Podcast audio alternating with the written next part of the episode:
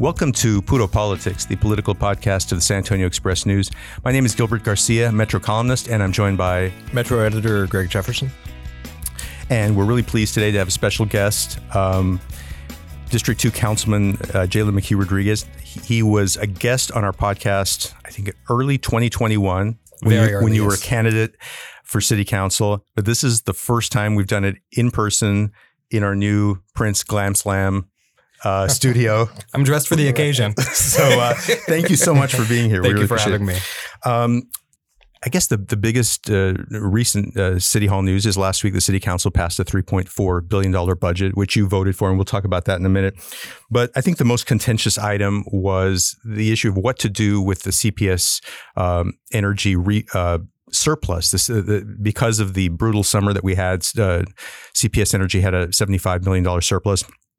And what was proposed uh, from the city was um, it was initially fifty million dollars uh, in sort of a one-time credit for for customers, and that got reduced to forty-two point five million. And it was it was I mean the council was really split down the middle on this.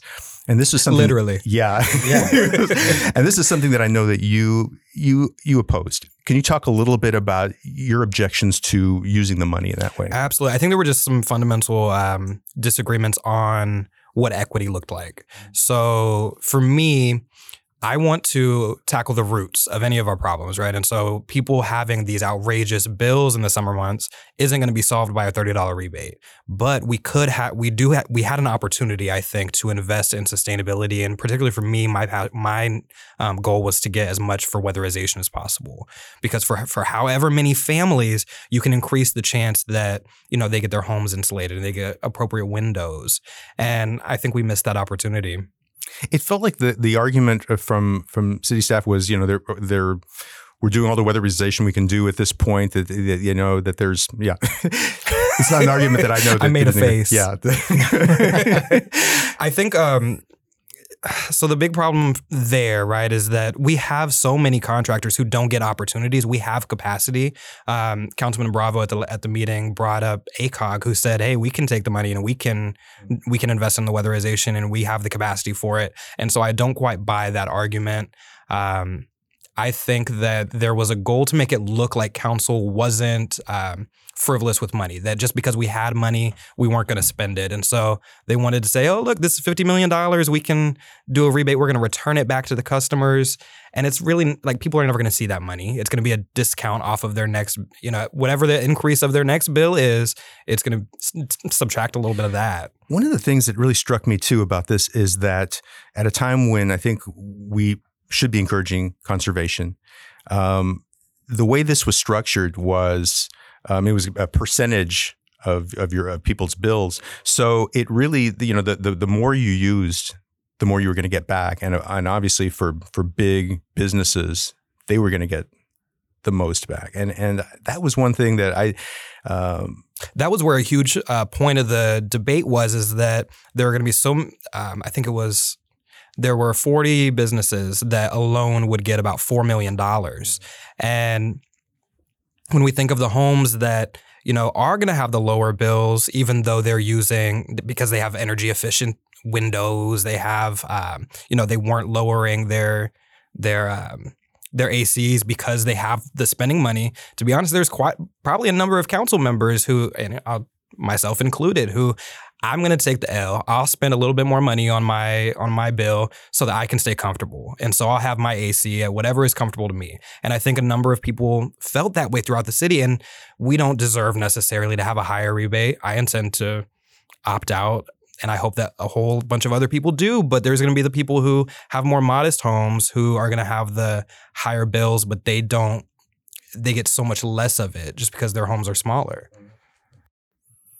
Um, you did end up voting for for the, the budget, and it, looked to me, which you didn't last year, you didn't, and um, I think one of the things that um, I know you were pleased about was that the city is is funding, uh, as I understand it, a coordinator to deal with crime prevention and recidivism. Now, you wanted a whole, did you want like a department? I think I still want to hold. you still want to hold department, but you, you know, you, you take what you can get now, and and but this was an interesting idea to me because I think that um, I think you can explain it a lot better, and, and I I want to make sure I understand. But it, it, felt to me like you were looking at like what are what's causing this? What's the more holistic? What what's causing crime? What's happening? Let's study this as opposed to just responding to crimes and arresting people. Is Absolutely, and and it's not necessarily studying um, in the traditional sense. Like we know often, you know, what the root causes of crime are. What we need to do a better job at is looking at. Um, you know certain areas and saying, "Hey, this is an area. This is, um, say, a problem in this neighborhood where there's um, non-service alleys where crime is happening, or here's an area that's really dark and we notice that that's a trend. Um, and then we often, as a city, it's it's politically convenient to say, let's hire more officers. You're going to make a good portion of constituents happy if you say, I want more police officers. But then what happens when crime continues to go up? You're going to continue to invest in that. And when you have a police contract that makes it so that over five years or five years, there's going to be a $90 million increase at minimum, you have to be smarter with money. And so we haven't put it, we haven't made enough investments in crime prevention. And what that looks like is, you know, each, and this liaison would pretty much work with city departments like public works, like sustainability, like uh, economic development, ACS, um, and help that department look through, like we have an equity lens, a crime prevention lens, what can I at the department level do to reduce crime or to deter it? Mm-hmm. So how do how do you kind of gauge the success of this coordinator? Like a year from now, you will say this person succeeded if what happened? I would say if each department is able to explain to me the connection uh, and explain to the council and explain to the city, you know, what is their what is their role in crime prevention? I think that if you go to a number of departments right now, they would not be able to answer that. Mm-hmm. They have to get to that point first. And then from there, I hope to see programs implemented. I hope to see them playing a role at, you know, coordinating with SAPD and the coordinator. Um, it should be a change in how each department functions mm-hmm. and how they make their decisions. Right. Good.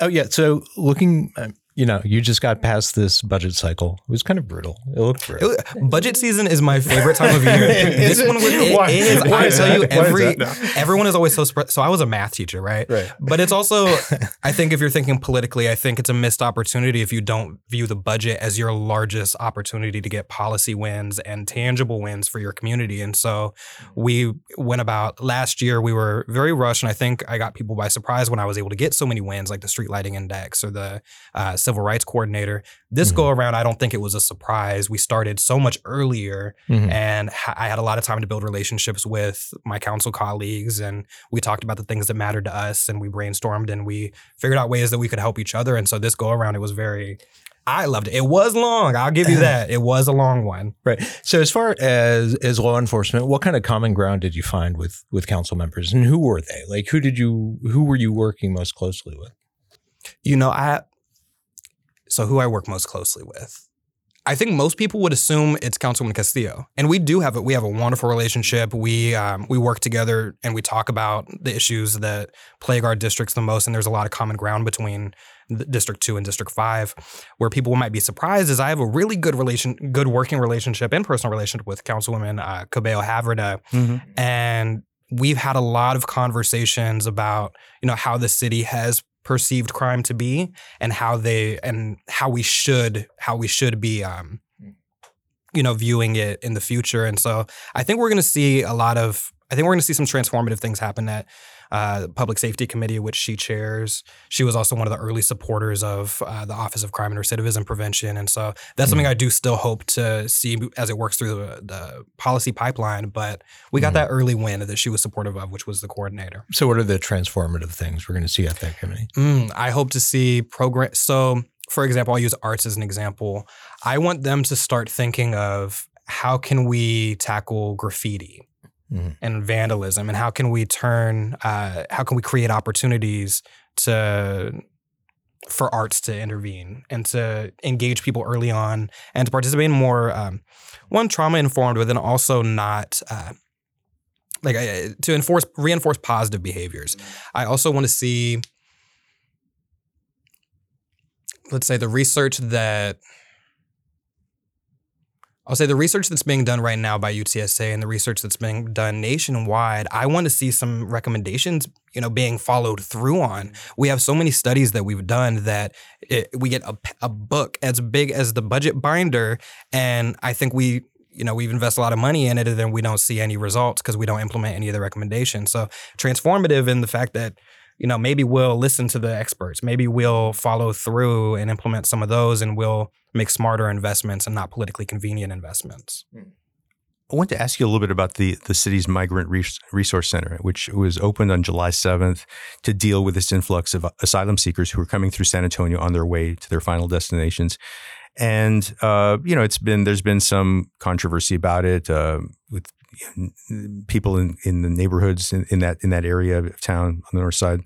Uh, you've also had some uh, people in the firefighters union who have uh, objected to the, the, fact that firefighters are, are, being used. I think there's, I think that has calmed down somewhat by the uh, the fact that Catholic Charities is going to be sort of taking over uh, uh, operational control of, of the the Migrant Resource Center.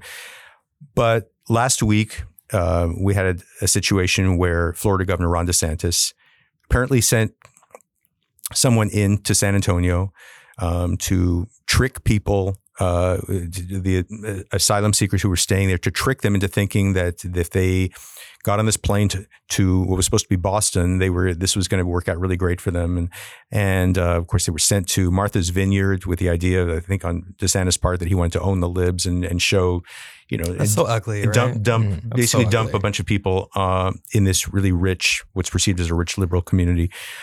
And what did they do?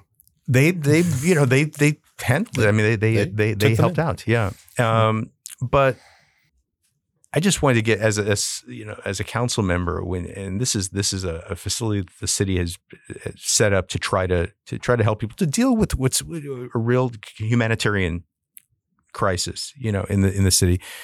What was your response when you heard about that? Hmm.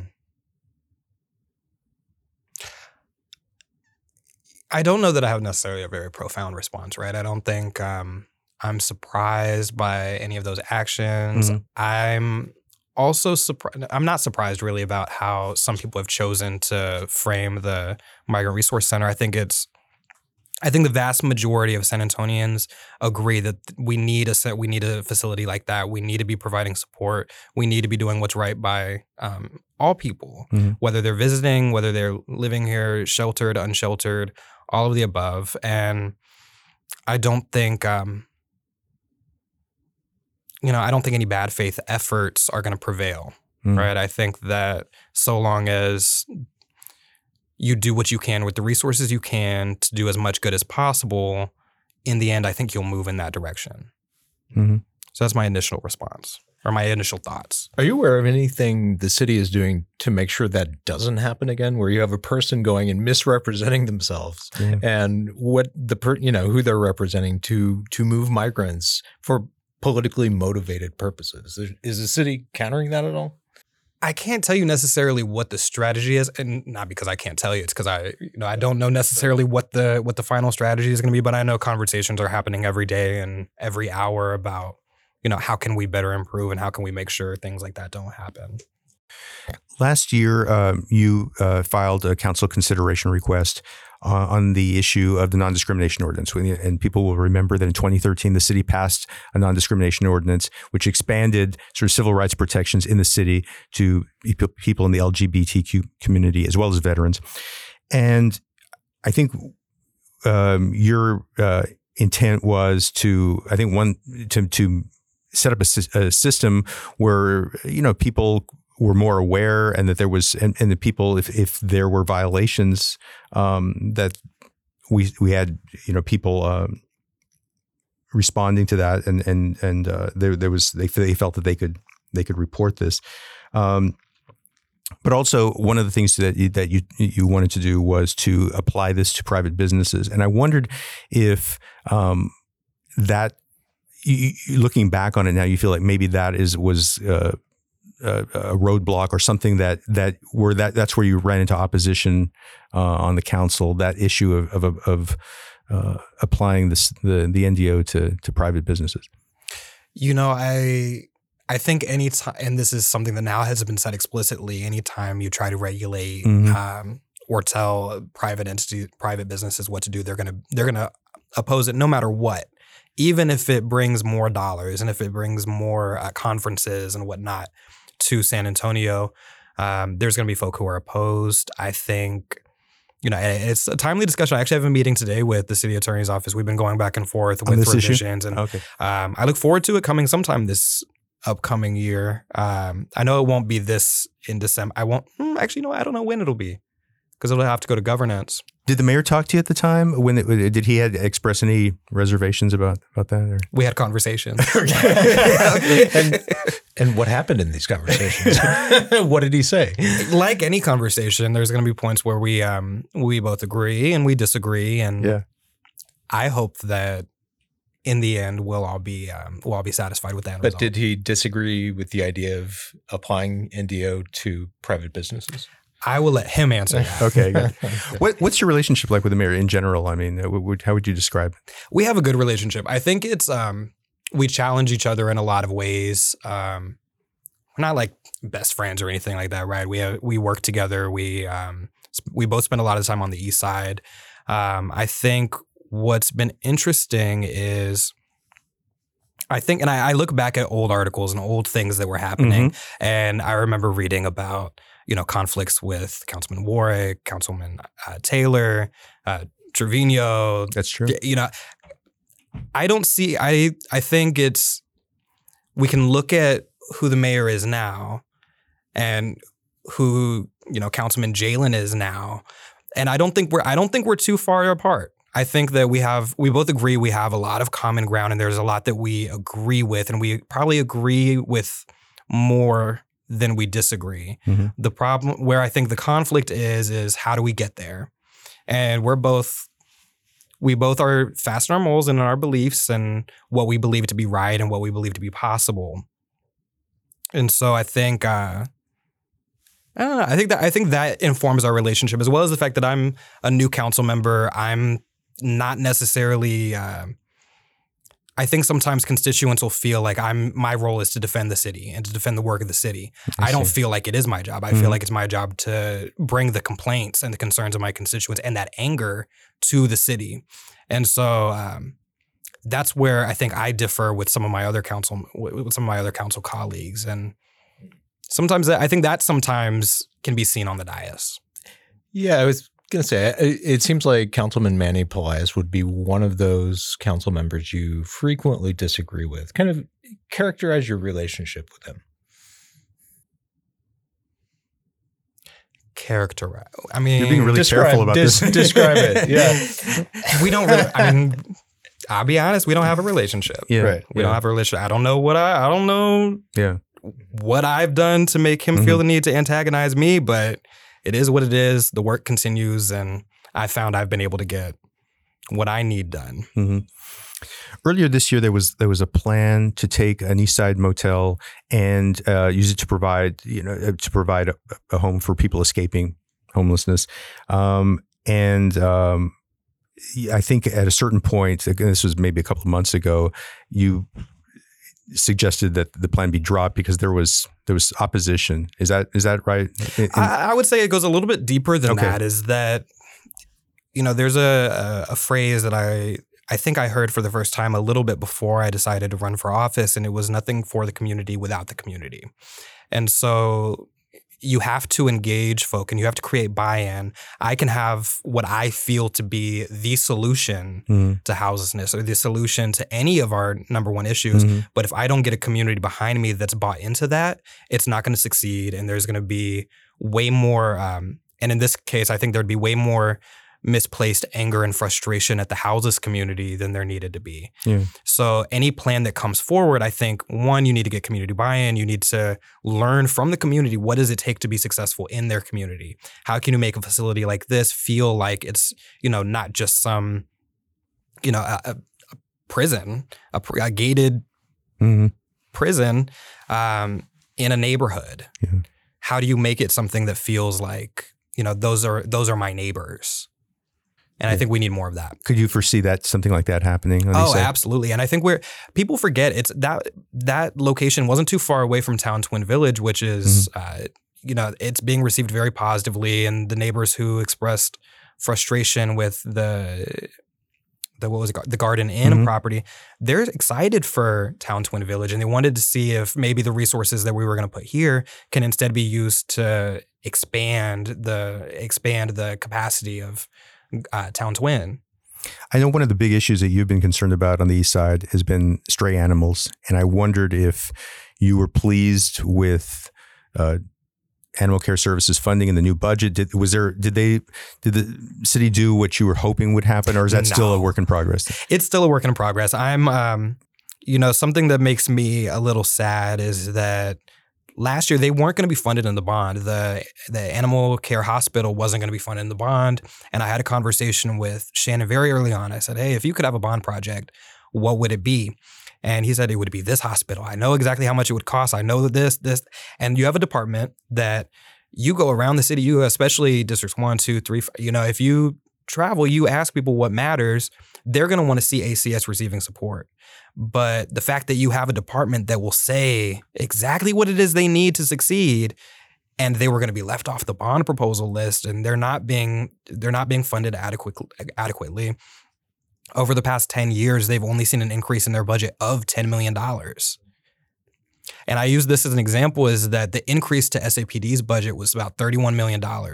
You could double SA, uh, ACS's funding and still have 10 million left over to increase the police budget with. And that's a problem to me that we're not looking at things like that.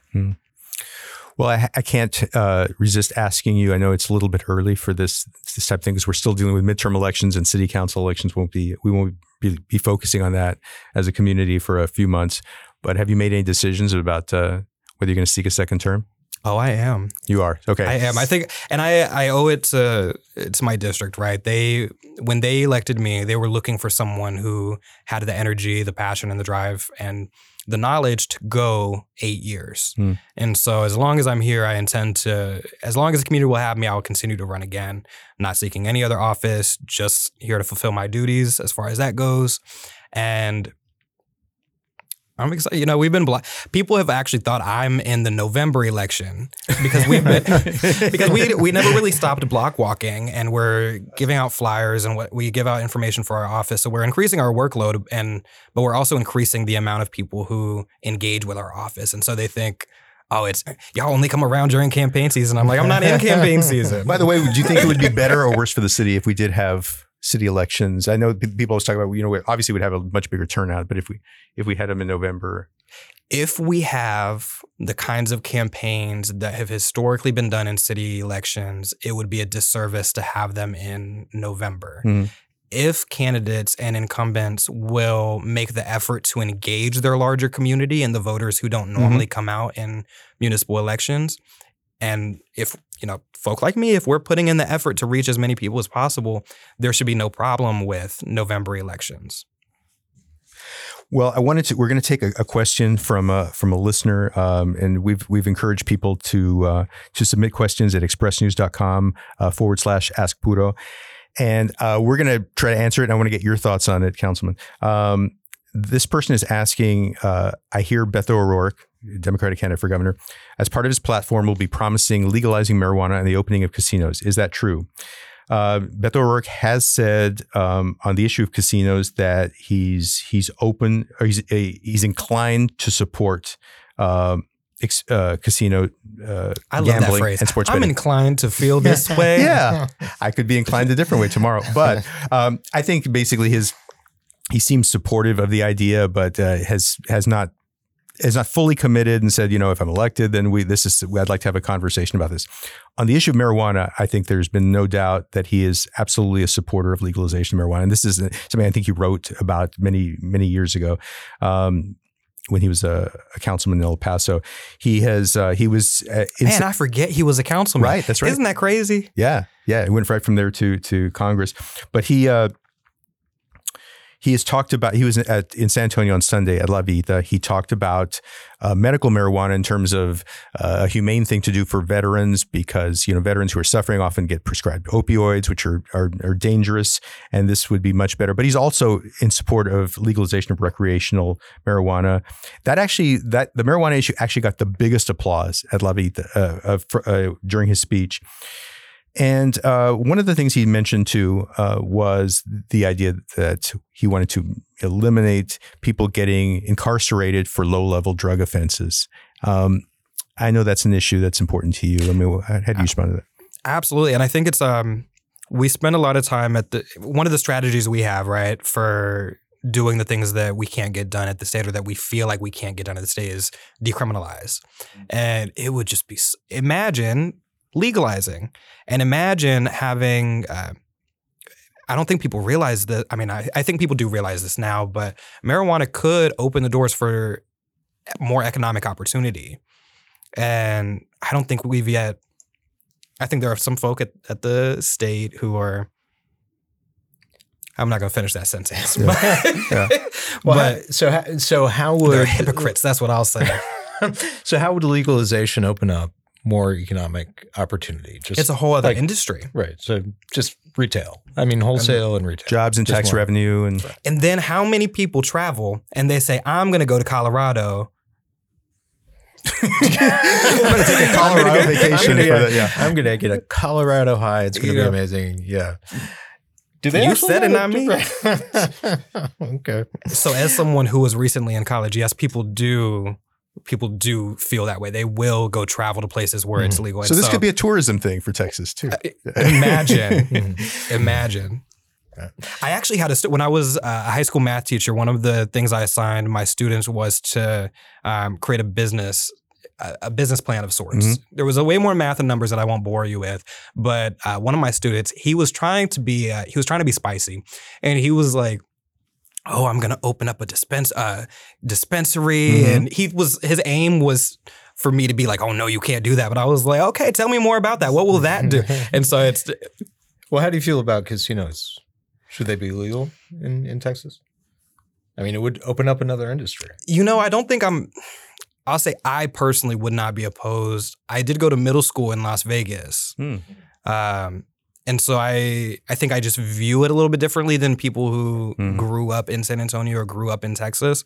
Um, I I think it's going to be an important conversation about where because zoning is one of the biggest issues that I think we have in.